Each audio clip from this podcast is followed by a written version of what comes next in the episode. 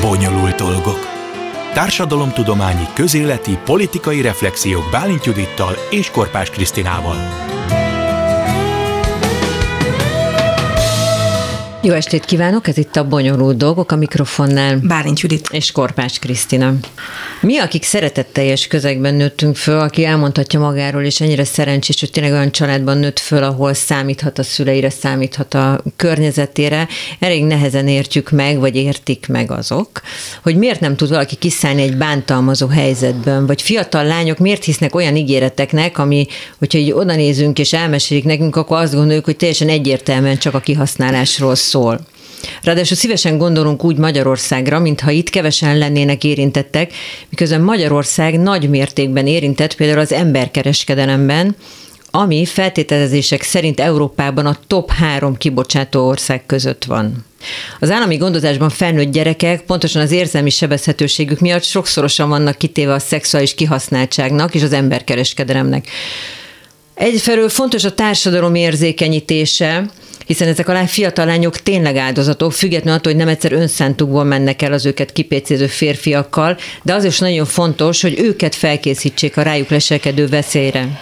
Erre vállalkozott mai vendégünk, Fajer Ivet, a Láthatálon csoport művészeti vezetője. Szia Ivet! Szia, jó estét kívánok! Jó estét aki kívánok. másokkal összefogva színházi előadást mutat be különböző gyermekotthonokban. Ez, ez hogy jött ez az ötlet, és egyáltalán miért gondoltad azt, hogy, hogy fontos, hogy hozzájuk elmenni, és nem csak, nem csak úgy, hogy előadóként, hanem egy egész előadást oda víve? Mert ti alapvetően egy színházi csoport vagytok, ugye? Igen, Tehát, a Láthatáron csoport az egy független színház, és uh, amiről most beszélünk, az a Kiállok értett című előadás, ami egy koprodukciós előadás, egy hármas koprodukciónak az eredménye, egy másik független színház, a Kávétársulat, és egy civil egyesület, a, illetve alapítvány, a Névtelen Utak Alapítványnak a hármas összefogásából született.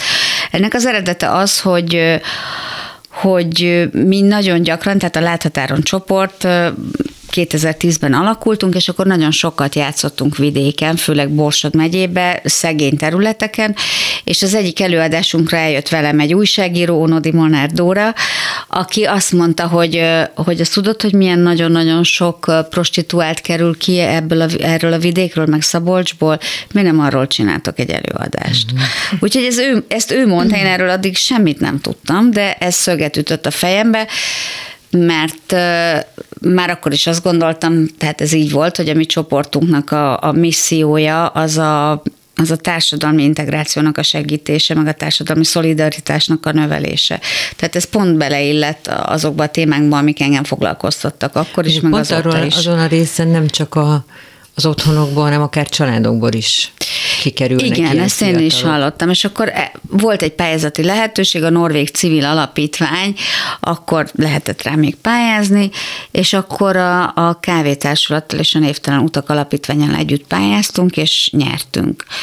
És ezt Mi ez a Névtelen Utak Alapítvány? A Névtelen Utak Alapítvány, ez egy csodálatos szervezet. Magyarországon talán négy olyan szervezet van, akik védett házat üzemeltetnek. A védett ház az egy olyan hely, ahol ha a prostitúcióból valaki ki akar jönni, ki akar menekülni, akkor lehetőséget kap erre. Tehát van egy, egy, egy olyan komplex programjuk, aminek a során leszoktatják őket a drogról, segítenek nekik tan- szakmát tanulni, segítenek beilleszkedni a társadalomba, vannak kapcsolataik cégekkel, akik felveszik ezeket a lányokat, és ide a NUA-nak, ez a rövidítésük, a házába gyerekekkel is lehet jönni, mert nagyon sok esetben sok, sok prostituáltat a gyerekével tartanak sakba. De ide jöhetnek gyerekekkel is. Hát nem sok férőhelyes ez a ház, tehát azt hiszem hat, hat nő fér itt el, de hát akkor is csodálatos, hogy ez van, ez különben egy kanadai eredetű szervezet, uh-huh. és, és hát ők is egy civil szervezet, és ők lettek a mi civil partnereink. Tehát ők napi szinten dolgoznak az utcán lányokkal, sok több önkéntesük van, minden évben szerveznek egy konferenciát, ami, ami egy társadalmi érzékenyítő, ismeretterjesztő konferencia a prostitúcióról. Úgyhogy velük dolgoztuk ki ezt a programot, és, és ezt egy hosszas előkészítés előzte meg, kutattuk a témát, beszéltünk szociális munkásokkal, szakemberekkel, esetmenedzserekkel, megismertünk nagyon sok olyan esetet konkrétan, hogy hogyan lett valakiből prostituált, beszélgettünk olyan emberrel, aki menekít ki prostituáltakat, beszélgettünk a NUA munkatársaival, tehát ők is rengeteg esetet ismernek, és nagyon sokat dolgoztunk a nyírszülősi gyerekotthonba, a görög katolikus gyerekotthonba, több drámafoglalkozást vittünk oda, tehát ott voltunk 6-8-szor, megismertük, hogy hogy élnek a gyerekek a gyerekotthonban, mi az a nyelv, amit beszélnek, mi az a zene, amit hallgatnak. Több tippet ők adtak nekünk az előadáshoz, és aztán az előadásnak ott is volt a bemutatója. Ez már jó régen volt, 2015-ben. Hmm.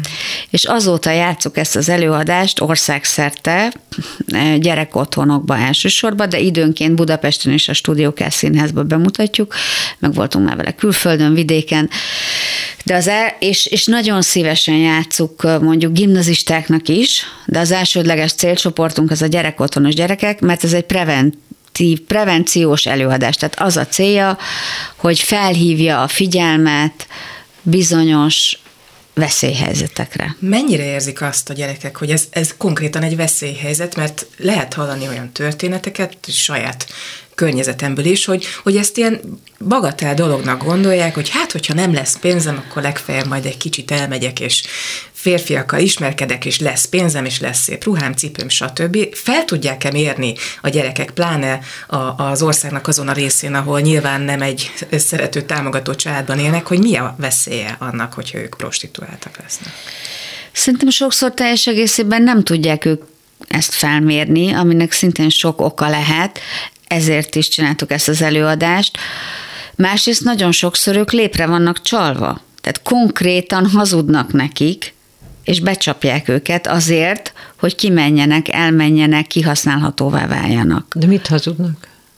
Hát szerelmet, házasságot, majd gyerekeket, szép házat, az, az hogy csak egy, egy ideig kell ezt csinálni, aztán majd kijövünk belőle, aztán majd elveszlek feleségül. Ezt hazudják. És ez az érzelmileg ugye, akik ennyire ki vannak szolgáltatva, a szeretetre is vágynak, nem csak a szép hát, a szép cipőre, hanem arra, hogy legyen meg az a biztonság, hogy itt van valaki, aki rám figyel, és engem szeret. Amikor ezt készítettük, ezt az előadást, akkor tényleg nagyon komolyan tanultunk például a NANE munkatársaitól, akik elmondták, hogy az abúzus ciklusai milyenek, és hogy milyen gyerekekből lesz tipikusan, tehát hogy milyen biológiai, meg fizikai, meg lelki háttérből jönnek azok a lányok, akikből fiatalkorú prostituált lesz. És azt mondták, és ez egy nagyon fontos tudás szerintem, úgyhogy most ezt boldogan átadom, hogy több tényező van jelen egyszerre, ami majdnem mindig jelen van, az egy nagyon nagy fokú szegénység, és a szegénységből származó kiszolgáltatottság. Jelen van egy korai kötődés hiánya, tehát hogy az anyával, vagy az elsődleges gondozóval való mély, szeretetteljes kapcsolat hiánya, vagy sérültsége, ez azért is lehet, mert nem tudja nevelni, és otthonba adta, azért is lehet, mert van valamilyen droghasználat vagy szerhasználat a családban, és nem tud rá úgy figyelni, azért is lehet, mert maga az anya is bántalmazott, és ezért nem tudja megvédeni a gyerekét, azért lehet, mert van még hét másik gyerek, és nem figyel rá, bármi miatt. Ö, és nagyon sok esetben jellemző, hogy 12 éves koruk előtt megerőszakolják őket. Annak pedig az a az az eredménye, hogy elszakad a testétől, és az alakul ki bennük, hogy a, neki a testéhez nincs joga. Tehát, hogy nem ő rendelkezik a teste fölött, hanem adott esetben más, és le is válik a testéről. Elmagyarázták, hogy hogy működik ez a flashelés, hogy nagyon sokszor egy traumatikus helyzetben kilép a testéből, és később, hogyha valami triggereli ezt a dolgot, akkor visszajön a trauma, tehát a trauma így működik. Tehát ez, majd, ez a három komponens, az majdnem minden esetben jelen van. Az elkövetők kicsodák egyébként, tehát hogy ezt úgy nehezen tudom elképzelni, hogy konkrétan vannak -e erre szakosodott bűnözők, vagy vannak, akiknek ez a hát elsődleges nagyon, dolguk, hogy... Hát nagyon sokszor ezek a lányok végtelen elhanyagoló, szegény, mély szegénységbe élő, tört, diszfunkcionális családokból származnak. Onnan kerülnek be mondjuk otthonba, vagy nevelőszülőkbe. Tehát én erre, hogy mondjam, ezt én most én válaszolom, és semmiféle kutatás nem áll mögöttem, és abszolút nem szeretnék úgy hangozni, mint ennek, a, ennek az egész témának az egyedüli tótum faktuma, de én azt gondolom, hogy ezek közeli vagy távoli családtagok. Tehát, hogy mindenki vagy valaki, aki a... ott van a mhm. településen, vagy a faluban. Igen, tehát ez nem ez egy véletlen. El is adják. Ez nem egy véletlen és egy ismeretlen gonosztevő, hanem ez a környezetből jön. Tehát, hogy ez van. És van olyan is az előadásban is szerepel, hogy eladnak lányokat. Igen, igen. Igen, ez az előadásban is kimondja az egyik lány. De a jellemző, amit én tudok, amilyen adatot én ismerek, hogy a gyerek otthonba kerülő gyerekek 70%-ából lesz prostituált. És most láttam pont a HVG-n egy cikket, hogy nagyon jelentős százalékuk talán valami hasonló szám kerül utcára. Tehát a magyar állami gondoskodás rendszere tragikus állapotban van, és, és ezek a gyerekek olyan hátrányal indulnak, amit nagyon-nagyon-nagyon-nagyon nehéz leküzdeni. Pont, bocsánat, pont ezt akartam kérdezni, hogy te gyermekotthonokba jársz ezzel az előadással, azért valamiféle lát, rálátásod van. Mi elég régóta próbálunk ezzel foglalkozni, és senkit nem sikerült találni, aki bejönne hozzánk vendégnek, mert mi is azt hallottuk, tudjuk, olvassuk, hogy, hogy iszonyatos állapotban vannak a gyermekotthonok, tehát kiégve mennek el azok a, azok a gondozók, akik arra döbbennek rá, hogy semmilyen hatásuk nincs erre az egészre, te mit láttál, mik voltak a tapasztalataid, hogy néz ki ma egy gyermek otthon Magyarországon? Hát ez az előadás most két éve úgy játszuk a kiállok értedet, hogy az országos rendőrfőkapitányságon volt egy ezredes, akinek nagyon-nagyon tetszett az előadás, és ő kiárta, és kapott arra pénzt, hogy mi ezt az előadást vigyük országszerte. Tehát most két éve úgynevezett országos bűnmegelőzési napokon játszuk, amikor uh-huh. eljönnek a megyébe a nevelőszülői hálózatból, a gyerekotthonokból, eljönnek a nevelők, a gyerekek, és akkor ott van mondjuk 60-100-120 ember, és nekik játszuk. Előtte pedig négy évig pályáztunk, és gyerekotthonokba vittük önerőből a, kávét, önerőből a kávétársalattal együtt. Úgyhogy ez alapján azt mondom, hogy hogy igazából fenntartói akarat nincs arra, hogy az állami gondoskodás rendszere működjön. Tehát nincs benne pénz, nincs benne megbecsülés, nincs benne végiggondolás, nincs összehangolva a különböző gyermekvédelmi rendszerek és protokollok rendszere, a rendőrség, a gyámügy, a gyerekvédelem, tehát nem együtt dolgoznak, hanem sokszor valahogy egymás ellen, vagy egyik nem tudja, hogy mit dolgozik a másik. Volt egyszer egy olyan előadás, egy ilyen nagy bűn megelőzési napon, hogy odajött hozzám egy nagyon jól szituált korombeli asszony, folyamatosan sírt, azt mondta, hogy ő annak a megyei ö, ö, gyermekvédelmi rendszernek az igazgatója, 25 évet csinálja, és most gondolta azt, hogy abba hagyja, mert nem bírja tovább, és ez az előadás adott neki egy kis reményt. És azért hozzám jött oda, mert én egy nevelőt játszok, aki ott hagyta, az egyik szerepem, több szerepet játszunk, többen, én is, és hogy ott hagyta ezt, a, ezt az állást, mert nem bírta és hát velem tudott azonosulni. És ő mondta, hogy ők kidolgoztak egy prostitúció elleni rendszert, ott a megyén belül, meg az otthonban, amit felterjesztettek az államtitkárságnak, és semmilyen segítséget és pénzt nem kaptak rá. Válasz se gondolom. Válasz se.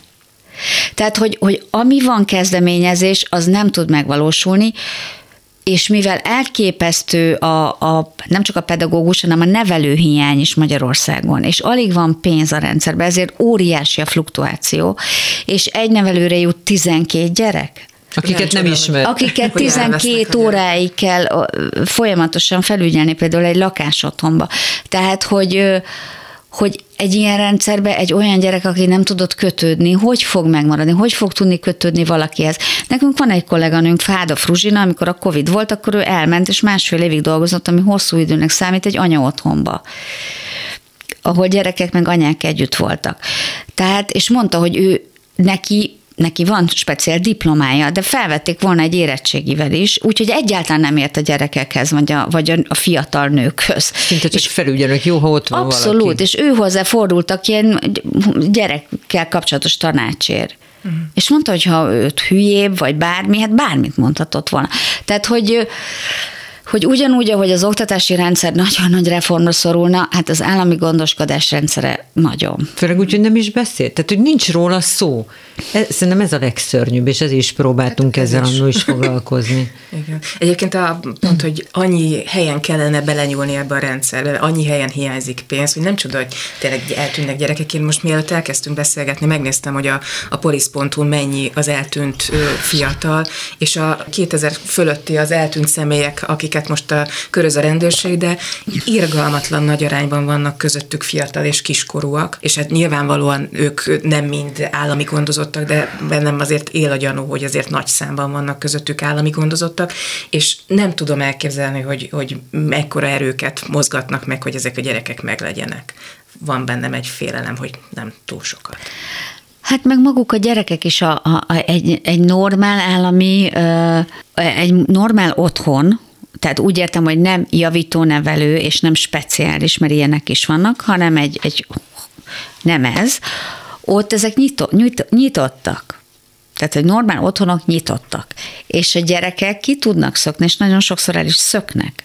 És akkor visszamennek, vagy visszaviszik őket. Tehát, hogy ez egy általános dolog, hogy elmennek az otthonból, és az előadásban erről is van szó, hogy nagyon sokszor akármilyennek rossz, rossznak gondolják az otthont, az mégis ad nekik egy biztonságot ha ad. Nekem személyes vonalamon is több gyerek van, akit én támogatok, és ők is állami gondoskodásban nőttek fel, mert az édesanyjuk meghalt, kikerültek a családból, tehát hogy ezt ilyen vonalon is ismerem, és tudom, hogy azért vannak olyan, pláne az átmeneti gyerekotthonok közül, olyanok, ahol, hát ahogy elmondják, elég pokolszerű az élet. Tehát, hogy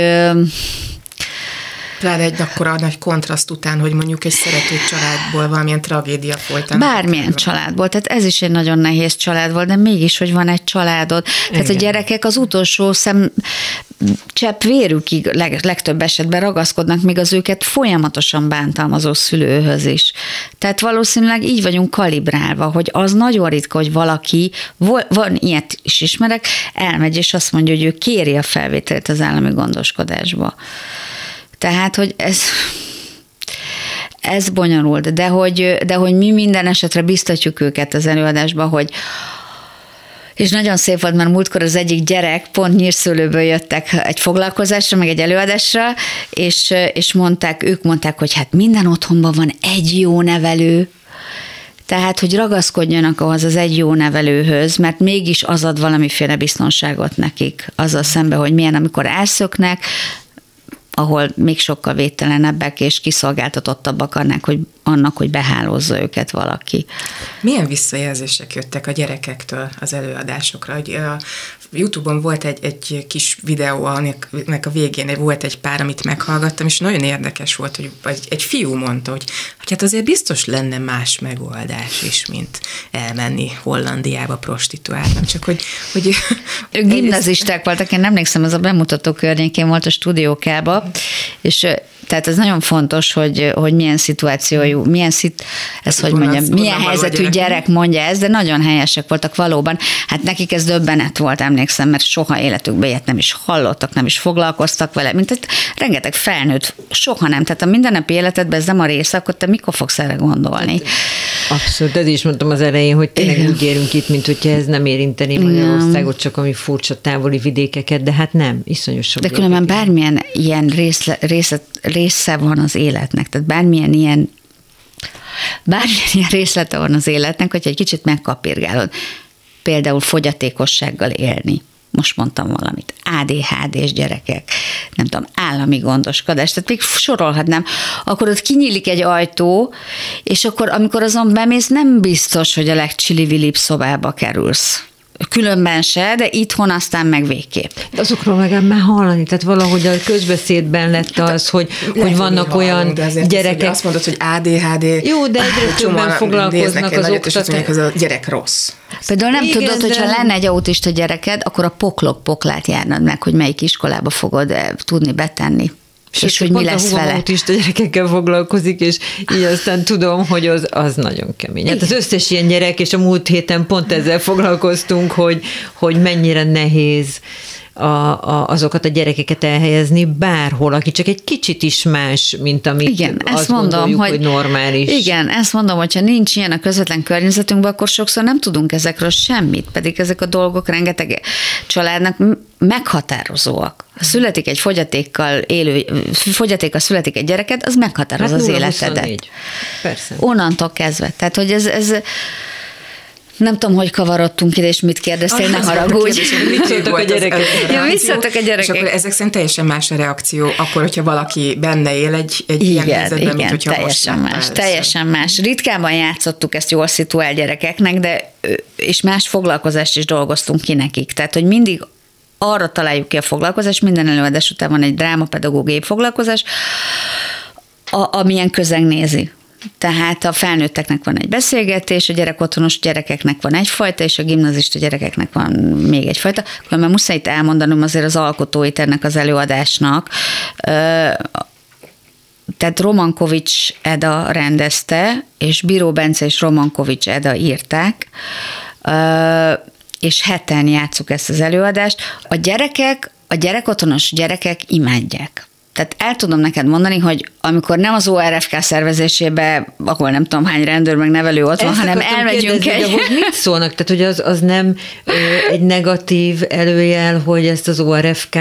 Szerintem ők oda... nem tudják. Azt mondják nekik az otthon, a gyerekek, most megyünk, beülünk a buszba, elmegyünk, megnézzünk egy előadást. Örülnek, Jaj, de jó, jó kapnak finom kaját, érted, ott beszél valamennyit egy rendőr bácsi, vagy egy rendőrnéni, és akkor utána látnak egy előadást. De amikor egy gyerek otthon otthonba visszük, és a saját természetes közegükben vannak, és zsizsegnek, akkor is tényleg azt mondani, hogy néma csendbe tudnak nézni jeleneteket, és az egész előadás alatt feszülten figyelnek, és élnek az előadással, nevetnek, ha kell, fújognak, vagy nem néznek oda, mert, mert nagyon nehéz, de élnek az előadással, és tényleg nagyon-nagyon leköti őket, és utána rendszeresen azt mondják, mert ugye a foglalkozáson beszélgetünk velük sokat, tehát hogy van ott egy közvetlen kapcsolatunk velük, hogy ez az én életemről szól. Mm.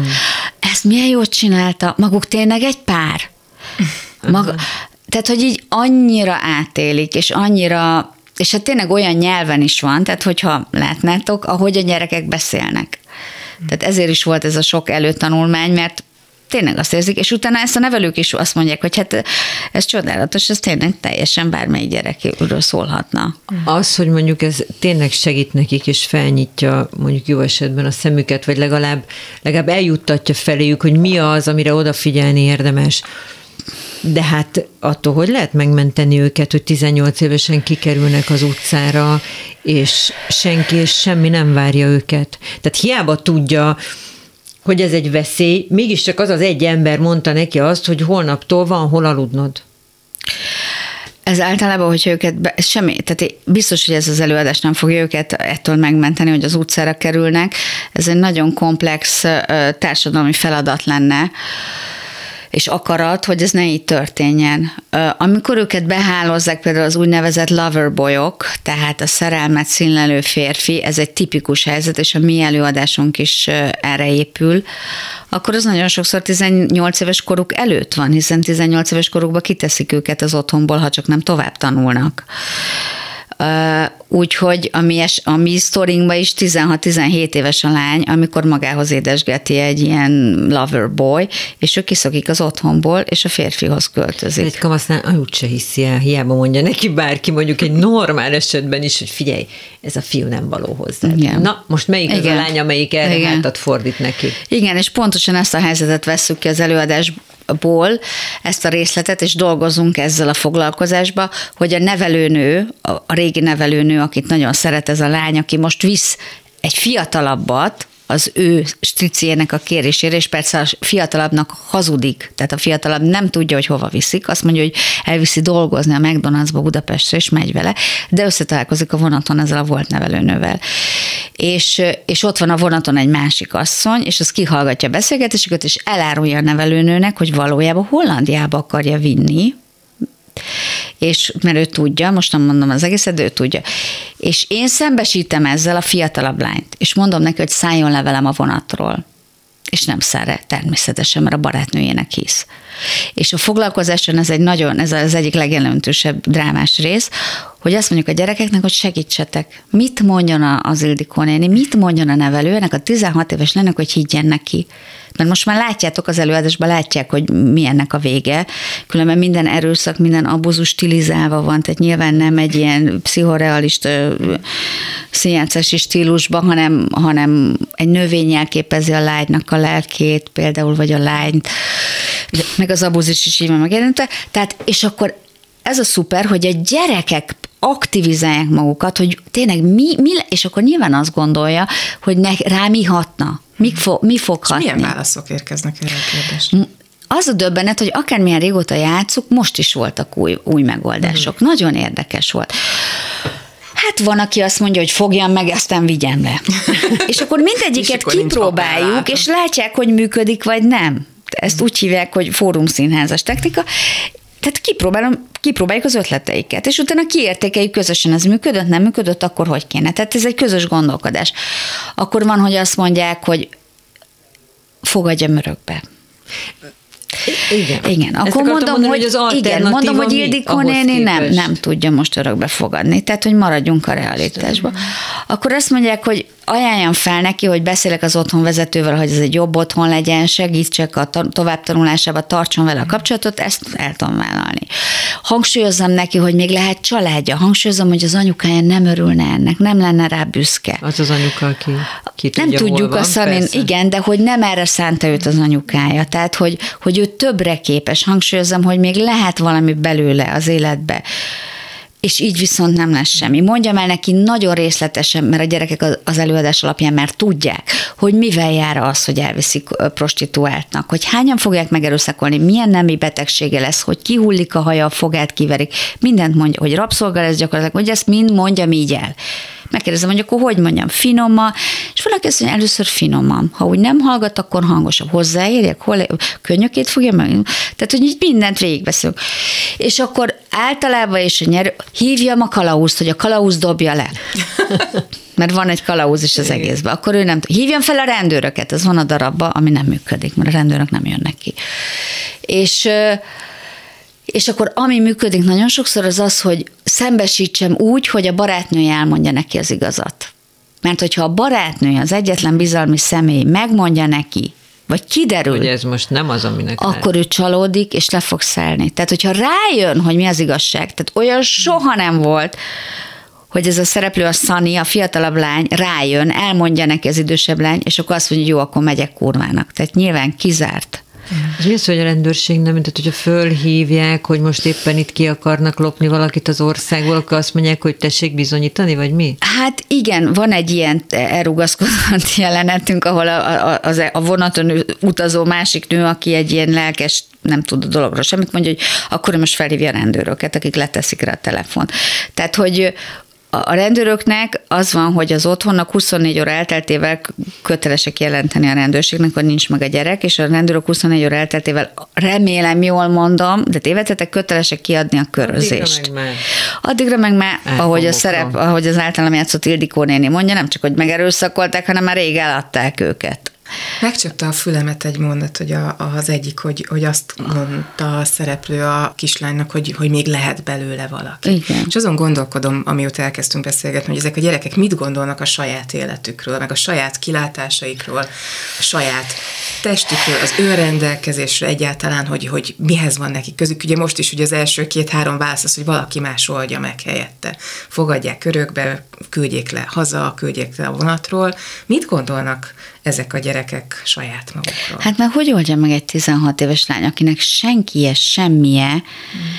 Érted? Hogy oldja az meg az életét? Hát persze, hogy egy, egy gyerek. Igen. Az én 16 éves jól szituált fiam is, ha majd 16 lesz, biztos azt fogja gondolni, hogy majd én megoldom, hogyha nagy bajba, hát reméljük, hogy ezt fogja gondolni, és tehát, hogy ők gyerekek tényleg, tehát hogy hogy oldják meg? Hogy oldja meg egy 18 éves gyerek, hogy kiteszik az utcára, és jó esetben nem lopták el tőle az életkezdésiét, meg az összegyűlt pénzét. Tehát szerintem De végül is nagyon erre jött az Alapvetően, csak még egy, Jó, igen, csak egy válasz, hogy alapvetően nagyon alacsony az önértékelése a lányoknak, a lányoknak, alapvetően nagyon alacsony az önértékelése a lányoknak. Hiszen mitől lenne magas általában? Hiszen rengeteg... Tőle, hogy mi lesz, ha nagy leszel, akkor van egyáltalán erre gondol? Ez most egy jó, ezt régen kérdeztem ilyet a gyerekektől, de a tapasztalataim alapján más előadások, amikor megyünk iskolákba, akkor ez nagyon nehéz, hogy ezt a pedagógusok is mondják, hogy ez változik, hogy sokkal nehezebb nekik valamilyen célkitűzést maguk elé tenni, sokkal nehezebben hiszik el, hogy, hogy mik lesznek, és nagyon sokszor azt gondolják, hogy majd sportoló vagy celeb, mert az rövid időn belül tud pénzt keresni. De van olyan lány, aki azt mondja, hogy ő körmös lesz, vagy boltos lesz, vagy tehát, hogy ilyesmi elképzeléseik vannak, de hát most az mennyire tud egy körmös vagy egy boltos megélni 18 évesen egy maga ha fizetésből él, és egy albérletet mondjuk ki kéne fizetnie. Tehát mi a realitás? És fizetni kell a helyet, ahol ő ezt tudja Igen. csinálni. Tehát mi, mi, mi, mi ennek a realitás, hogy ezek a gyerekek 18 évesen Különben végig úgy beszélünk, a lányokról beszélünk, de hát azért fiúk, fiúk is érintettek. Is, abszolút, fiúk is érintettek, az még nagyobb tabu. Ha homoszexuális, ha nem. Tehát persze vannak fiú prostituáltak is. És a legszörnyebb, ezt most mondom, hogyha valamelyik klubrádió esetleg szokott kurvázni, hogy ez a legszörnyebb. Tehát, hogy ez, ez elképzelhetetlen számomra, hogy nem büntetik a férfiakat, akik ezt igénybe veszik. És van olyan ország Európában, ahol a férfiakat kezdték el büntetni, és, és lejjebb is ment a prostitúció. Azt hiszem Franciaországban, meg Svédországban. De körülbelül egy csomó nyugati államban meg virágzik, miközben tök felvilágosultak más dolgokban. Igen, és ez is nagyon bonyolult, hogy, hogy mi a pro meg a mi a kontra, hogyha te ezt legálisá teszed. Ez most egy bonyolult dolog, Igen, és akkor nyilván sok... vigyázni rájuk, vagy... Hát nem ismerem annyira ezt a témát, de, de mondjuk kint tényleg van ott magába a helyen, ahol ez van, sokszor vannak ilyen állomások, ahol vannak civil szervezetek, ahol adnak kaját a lányoknak, ahol meg, megmérik őket, hogy nincs ilyen vagy olyan baja, ahol felajánlják a segítséget. Azért Magyarországon ezt nem annyira látom, hogy ez megtörténne. Tehát minden tilos, és minden ezáltal a sötétbe zajlódik. És még sajnos a másik reakció, amit a lányok szoktak, és őt, ők elsősorban lányok az előadás után, hogy jönnek velünk ki egészen az autóig, és mondja, mondja, mondja az életét, és mondja, hogy őt hogy rabolták el, hogy volt Németországban, ez is volt. Hogy vették el az útlevelét, hogy verték meg, hogy erőszakolták meg, meséli a 15 éves kislány. Hogy kerülnek vissza? Erre is vannak olyan? A NUA is ment ki lányokat. Tehát az Ildinél ő Doncses Ildikó, aki a Nuának volt az áldozatos munkatárs, és velünk jött éveken keresztül, sajnos most meghalt, pedig 50 éves volt. Ő nagyon sokat mesélt nekünk, és, és ők is mentenek ki. Nála volt mindig egy telefon, éjjel-nappal lehetett őt hívni. Van ilyen pici névjegykártya, amit osztogatnak, hogy a lányok el tudják tenni úgyhogy ne vegyék észre a fiúk. És akkor beülnek az autóba, elindulnak és Hollandiába, szerve- vagy Nem, bárhova? nem, ők megszervezik kinti szervezeten keresztül, és mondja a lánynak, hogy most van hat órakor egy vonat, azt el kell érned. Most várt téged, de nem tudom ki. Mm. Meg van olyan is, ismerek olyan férfit is Magyarországról, aki dolgozik, és megy ki ment lányokat. Tehát így lehet kikerülni. Vagy van olyan eset, amikor a rendőrség lecsap egy mandára, és akkor visszahozza őket. Azt hiszem, ez a kislány pont úgy volt. De hogy nagyon sokszor jönnek a lányok az ő sztoriaikkal. Mert nincs, aki meghallgatja őket. Nem, mert kinyitja ez az előadás, és meg tele vannak ilyen történetekkel. Mert ez van, ez nagyon van, ez nagyon az ő történetük sajnos ti azért elkezdtetek azzal is foglalkozni, hogy ne csak azt mutassátok be nekik, hogy mik azok, amik veszélyekkel számolni kell, hanem pont amiről eddig beszéltél, hogy valami olyan jövőképet mutatni, ami azért egy kicsit afelé tereli őket, hogy oké, okay, hogy azt mondjuk, hogy ezt ne, de akkor valamit fel kell mutatni, hogy mit igen. Igen. Ez is a Fruzsinak volt, ez a Fruzsinak volt az ötlete, mivel ő dolgozott ilyen anyaotthonba, hogy mi lenne, hogyha összegyűjtenénk olyan történeteket, állami gondoskodásban felnőtt, most már felnőttekkel, akiknek mégis valahogy sikerült az élet. Értem ez alatt a sikert nagyon-nagyon-nagyon tágan értelmezve, tehát mondjuk egy családban él, és a gyerekei nem kerültek vissza állami gondoskodásba, ami egy óriási vívmány, mert megtörte azt a mintát, amit ő kapott az élettől. Vagy van egy munkája, amiből megél, vagy van egy hivatása, amit szeret. Tehát, hogy, hogy gyűjtsünk ilyen embereket, és ezekből a sztorikból csináljunk egy előadást, és vigyük vissza az otthonokba. Mert akkor ez pozitív példát ad a gyerekeknek, és inspirálhatja őket, hogy nekik is sikerülhet. És direkt nem olyan hírességeket vettünk ebbe bele, akiket mondjuk sokan ismernek, mert nem kell. Azért, mert azt akarjuk, hogy a gyerekek azt gondolják, hogy bárki ezt megteheti, hogyha nagyon-nagyon-nagyon akarja, és a szerencse is mellé pártol, és talál olyan embereket, akik, akik segítenek nekik. Úgyhogy csináltunk 12 mély interjút, vagy 11-et, tizet ilyen állami gondoskodásba felnőtt emberekkel, és egyet pedig a, azzal a nevelőnővel, aki a, az Ollái Ibolyának is, de különben mondja, hogy, hogy anyának szokták szólítani, tehát csak az Ibolya hívja anyácskának. Illésné Áncsán Aranka. Igen, Illésné Áncsán Aranka.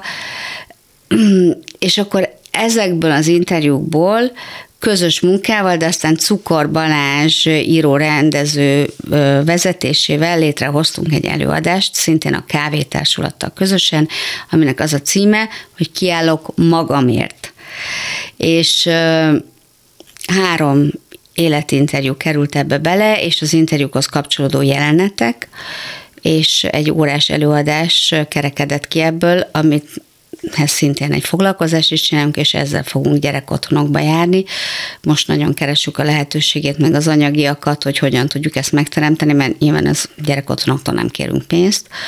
Ennek már megvolt a bemutatója a Kugler Art és most, hogy ha összejön minden, akkor december 13-án is lesz egy előadás belőle, és utána pedig fogjuk gyerek otthonokba vinni. Az ember azt gondolná, hogy az állam egy két kézzel kap az ilyen lehetőséget, hogy végre valamit nem neki kellene megcsinálni. Itt vannak lelkes művészek, akik megmutatnák, hogy, hogy hogyan lehet majd tovább élni az életet, és akkor így, így szórná rá a pénzt. Igen, ezek a maiak főleg szeretik Igen. a civileket nagyon. Az a nagyon érdekes ebbe a sztoriba is, a kiállok magamértnál, hogy, hogy sokszor, aki akinek sikerül integrálódni a társadalomba, meg, egy, meg elégedett a maga életével, valamilyen segítő szakmába fog elhelyezkedni. Tehát az egyik választottunk, a Farkas Norbert, ő szociális munkás lett, a másik, Détót Norbert, ő pedig egy rendőr és, és az előadás után a foglalkozásnak az is része, hogy valamelyik őjük fog velünk jönni, mint tapasztalati szakértő, és őket kérdezgethetik a gyerekek vagy a felnőttek a felnőtteknek játszuk. Ami szerintem nagyon nagy előny, mert akkor ott látja a húsvér embert, aki átment az olyasmi szörnyűségen, mint ő, és mégis itt van, és itt áll, és beszél, és és lett valami az életéből. Annak látszik a mintázata, hogy ki az, aki képes erre? Tehát, hogy mi kellene? Engem nagyon-nagyon ez izgatott, hogy mi az, amitől, amitől valaki ebből a rettenetből mégis erőforrás, mi, mi az a plusz, vagy mi, a, vagy mi ez, hogy miért van az, hogy... Tehát ez nagyon érdekelt engem. Szerintem nincs ilyen, hogy mintázat, mert a legkülönfélébb emberek ez a 11 ember. És mindegyiknél volt olyan, aki segítette.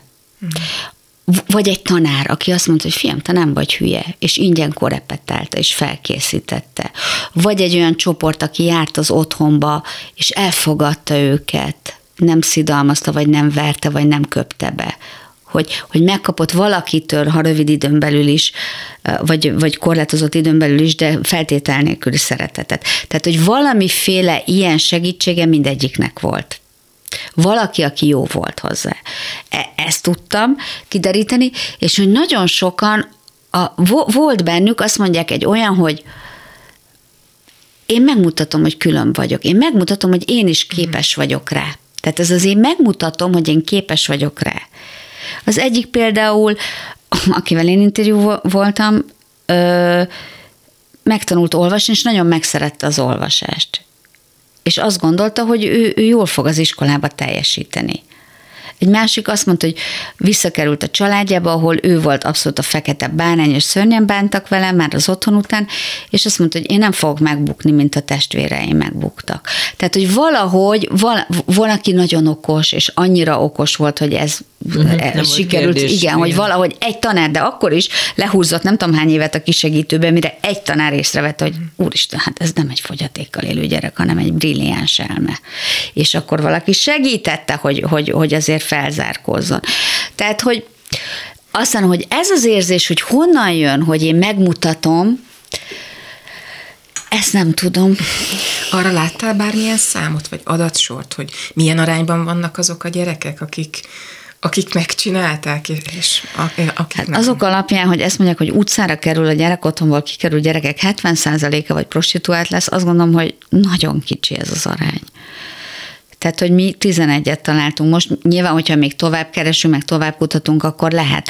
De volt olyan gyerek otthon, hogy felhívtuk, és kapásban azt mondta az igazgató, hogy hát most így rögtön ez se jut eszembe. Tehát, hogy ez, a, ez most hazugság lenne azt mondani, hogy ez a döntő. Nem ők, ők a ritka esetek. És a, erre megoldást jelentene az, hogyha meg lenne az a háttér anyagilag minden szempontból, hogy működnének a gyermekotthonok?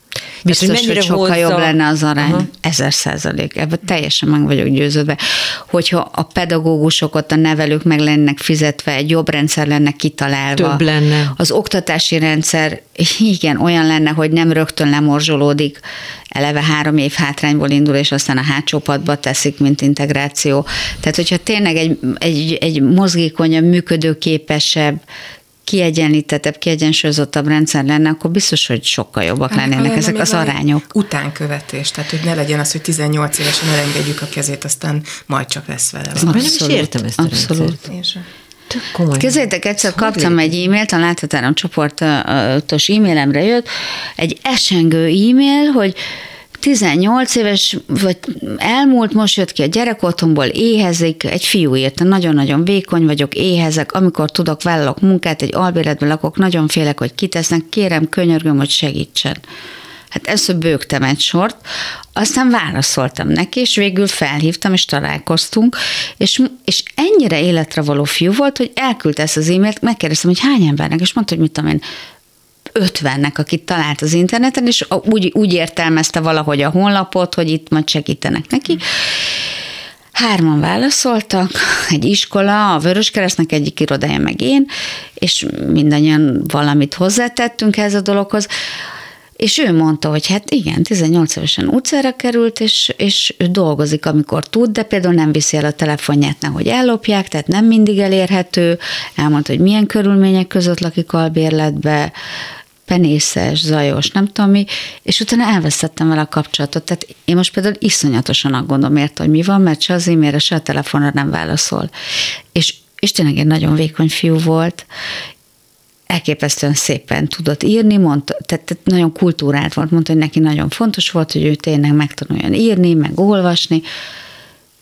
Tele van az ország ilyen fiatalokkal. Vagyis hát ő nagyon törekvő volt, ő képes volt arra, hogy megírjon 50 e-mailt. És így most nem tudom, hogy mi van vele. Tehát most gondold el, hogy tényleg ezek a gyerekek kikerülnek az utcára, és kész, senkiük, semmiük. És nem is keressük őket, értem, hogy eltűnik valaki, akkor Igen. azért annak van híre, hogyha olyan a háttere, de ezek közül egy csomónak híre sincs. Egyszer megjelenik egy rendőrségi fotó, hogy keressük, aztán soha többet Jó, nem tudunk. Mondom, én most megnéztem Igen, tényleg, tehát az elmúlt nem tudom, két-három napban legalább 150 fiatal korú van körözés alatt. Mit hallottál róla? Ezt már lelkileg, akár neked, akár a gyermekotthonokban dolgozóknak hogy lehet bírni? Tehát mennyire kell eltávolodni ettől a történettől, mert te is lemegy, lemész egy ilyen helyre, meg lementek a társasággal. Hát az nem igaz, hogy az ember nem érzi azt, hogy én most mindenkinek külön-külön segíteni akarok, de hát azt fel kell mérni, hogy nem tudsz. Nem tudsz segíteni. Tehát most megmutattad nekik, ezzel tulajdonképpen adtál valamit a kezükbe, és utána hazamész, és éred az életedet, ami teljesen természetes, mert nem vihetsz haza mindenkit. Hát nyilván ez a dolog mozog bennem, különben nem foglalkoznék ezzel, meg nem csinálok ilyen előadásokat.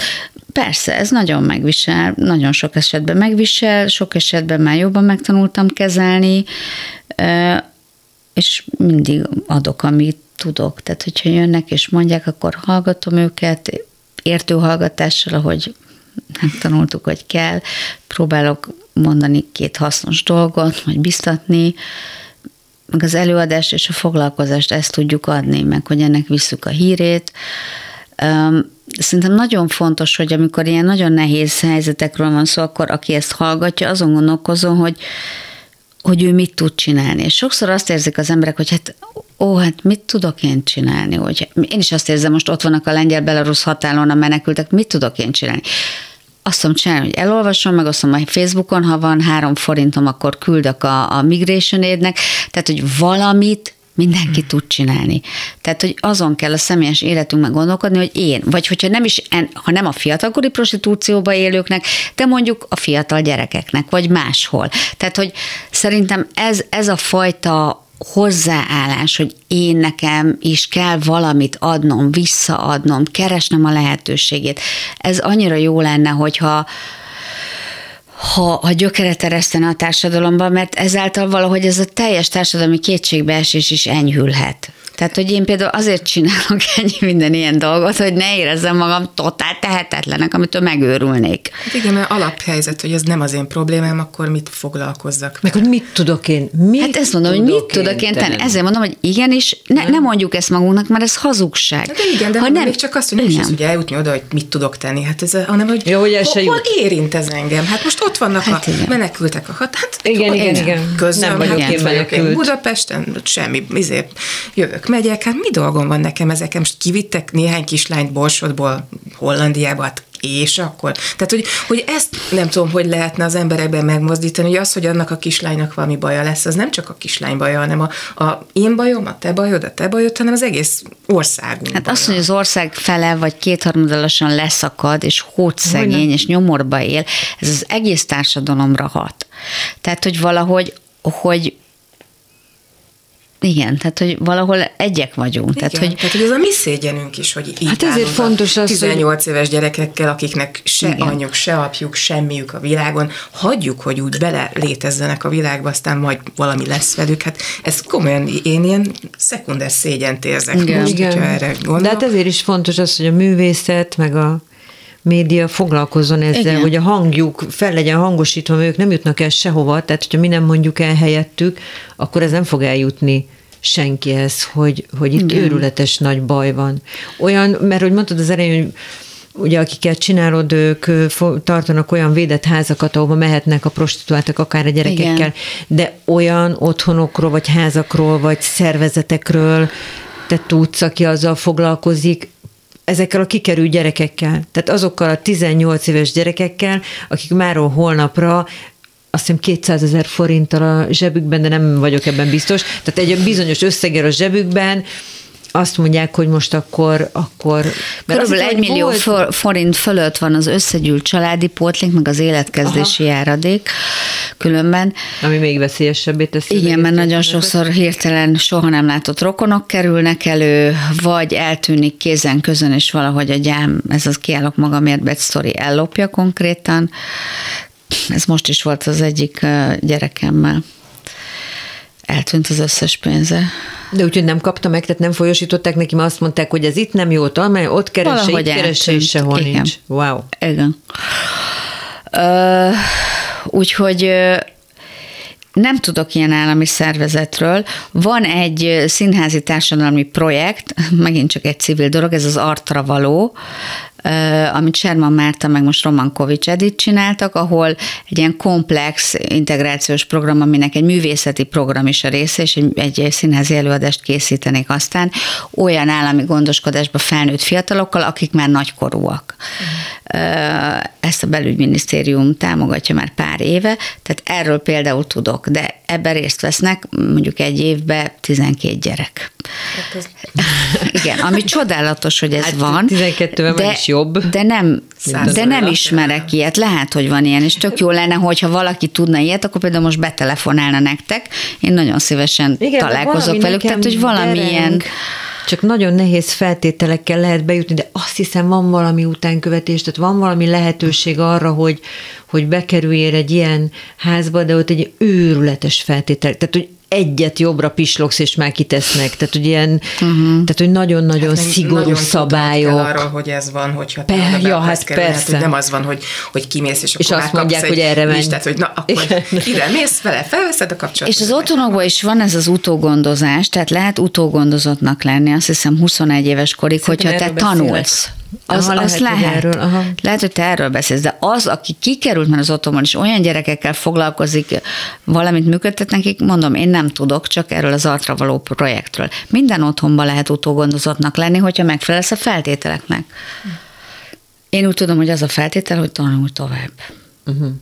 Hát annak meg gondolom sok esélye nincs. Kicsi, kicsi az esélye. Érettségit nehéz gondolom egy otthonban letenni. Sok, ö, akár sorozat is foglalkozik ezzel, hogy nem tudjuk elképzelni, hogy milyen iszonyatosan nehéz ezekből az ördögi körökből kikerülni. Tehát, hogy ez, ez nem megy egyik percről a másikra, és most volt ez a Made, hogy mi volt annak a sorozatnak a címe? Na mindegy, most volt egy sorozat, egy amerikai sorozat, tehát még csak azt se lehet mondani, hogy Borsodban készült, egy amerikai sorozat, ami pont ezt mutatja meg Amerikában, hogy mit tud kezdeni egy egyedülálló nő, aki egy bántalmazott kapcsolatban, ami egy kicsit más, de mégiscsak hasonló, mint a Sok hasonlóság Egyedülálló nő egy gyerekkel utcára kerül és ennek az őrült tébolya, érted? Hogy annak, hogy bekerülj a rendszerbe, kell lenned lakhatásnak, de ahhoz, hogy lakhatásod legyen, be kell kerülni a rendszerbe. Na mondjuk már itt elakad az egész. Tehát, hogy ez mindenhol a világon borzasztó nehéz, de, de nekünk most itt a dolgunk, hogy, Valahogy és ez nagyon-nagyon összefügg különben a családon belüli bántalmazással, mert nekünk is például az egyik interjú alanyunk, ő aztán eltűnt, tehát ő egy gyerekkel elmenekült a bántalmazó kapcsolatából, egy albérletbe volt, és most elveszettük a nyomát, utána telefonál többször, hogy megint bánta, visszament a bántalmazójához, mert nagyon sokszor ötször-hatszor kell eljönni, mert semmi egzisztenciája, megcsinált egy OKS képzésen egy, egy bolti eladót tehát, hogy megint az, hogy ebből lehetetlen megélni, visszament a bántalmazóhoz, kiderült, hogy azt is bántalmazza a saját apja, tehát volt, hogy együtt menekültek az alkoholista apától, volt, hogy ő menekült a fiútól, Figyelj, komolyan erről szól ez a sorozat, és ott Próbáltam, őrülten el. hívogattam ismerősöket, akik az elemi gondoskodásban dolgoznak, hogy tudsz olyan anya otthont, ahova bemehet, tudsz valamit, á, várólista van mindenhol, á, fel kell jönni, és akkor az anya izén Podmanic utcába sorba állni. Tehát, hogy így én így, hogy ezt csinálom hat éve, Ott, nem tudtam volna egy olyan helyet, vidéken aztán meg pláne fogalmam sincs. Tehát, hogy hova megy valaki, aki 20 akárhány éves, van egy gyereke, és fut a bántalmazója elől. És, és nincs Annyira semmi. ugyanez Hova? van mindenhol, hogy képzeld hogy szinte szó szerint hangzott el ebben a filmben, amikor valamelyik ilyen bentlakásos eltűnt, vagy elment, és akkor mondta az intézet vezetője, hogy nyugi 5-6 alkalom kell ahhoz, hogy eldöntse. Igen. Nem, hogy ki tudjon szakadni. Igen. Ezt a nanisek mondták, mindig, ezt a nane mondta. mindig visszamegy ugyanabba a bántalmazó kapcsolatba, és hát tényleg ami a leges legdurvább, hogy amiket hozott, tehát hogy ez a minta megtörés, amit szintén mondtál, hogy, hogy ki az, aki bárminek nevezhetjük, sorsfordító, bármi, de hogy ezt meg tudja fordítani ezt az egészet, és nem viszi tovább generációról generáció. Hát azt hiszem, hogy a, a bántalmazó kapcsolat az egy, egy egészen hosszabb beszélgetést igényel, nem, de beszéltünk mi már elő, meg biztos, hogy fogunk is, de nekünk sajnos most lejárt mm. az időnk, úgyhogy így be kell, hogy fejezzük. Nagyon szépen köszönjük, köszönjük. hogy itt voltál velünk. Én is nagyon köszönöm. Az elmúlt egy órában Fajer Ivettel beszélgettünk, aki a Láthatáron csoport vezetője, dráma, pedagógus, művész. Színé, én úgy azt szoktam mondani, hogy színész, drámapedagógus. Köszönjük szépen, hogy itt voltál, döbbenten hallgattunk nagyon sokszor. Én is nagyon köszönöm a lehetőséget. Önöknek meg köszönjük szépen a figyelmet, ezzel a mai műsorunknak elértünk a végére. A www.clubradio.hu weboldalon ezt a műsort, ahogy az összes többit meg tudják hallgatni, le tudják tölteni, keressenek minket a podcast gyűjtő oldalakon, a bonyolult dolgokat kell keresni, kövessék a Klubrádió Facebook oldalát, Instagram oldalát, iratkozzanak fel a Klubrádió YouTube csatornájára. Egy hét múlva ismét találkozunk. Elköszön a két műsorvezető. Korpás Krisztina. És Bálint Judit. Viszont hallásra. Viszont hallásra. Bonyolult dolgokról hallottak ma is. Jövő héten csütörtökön este hétkor folytatjuk.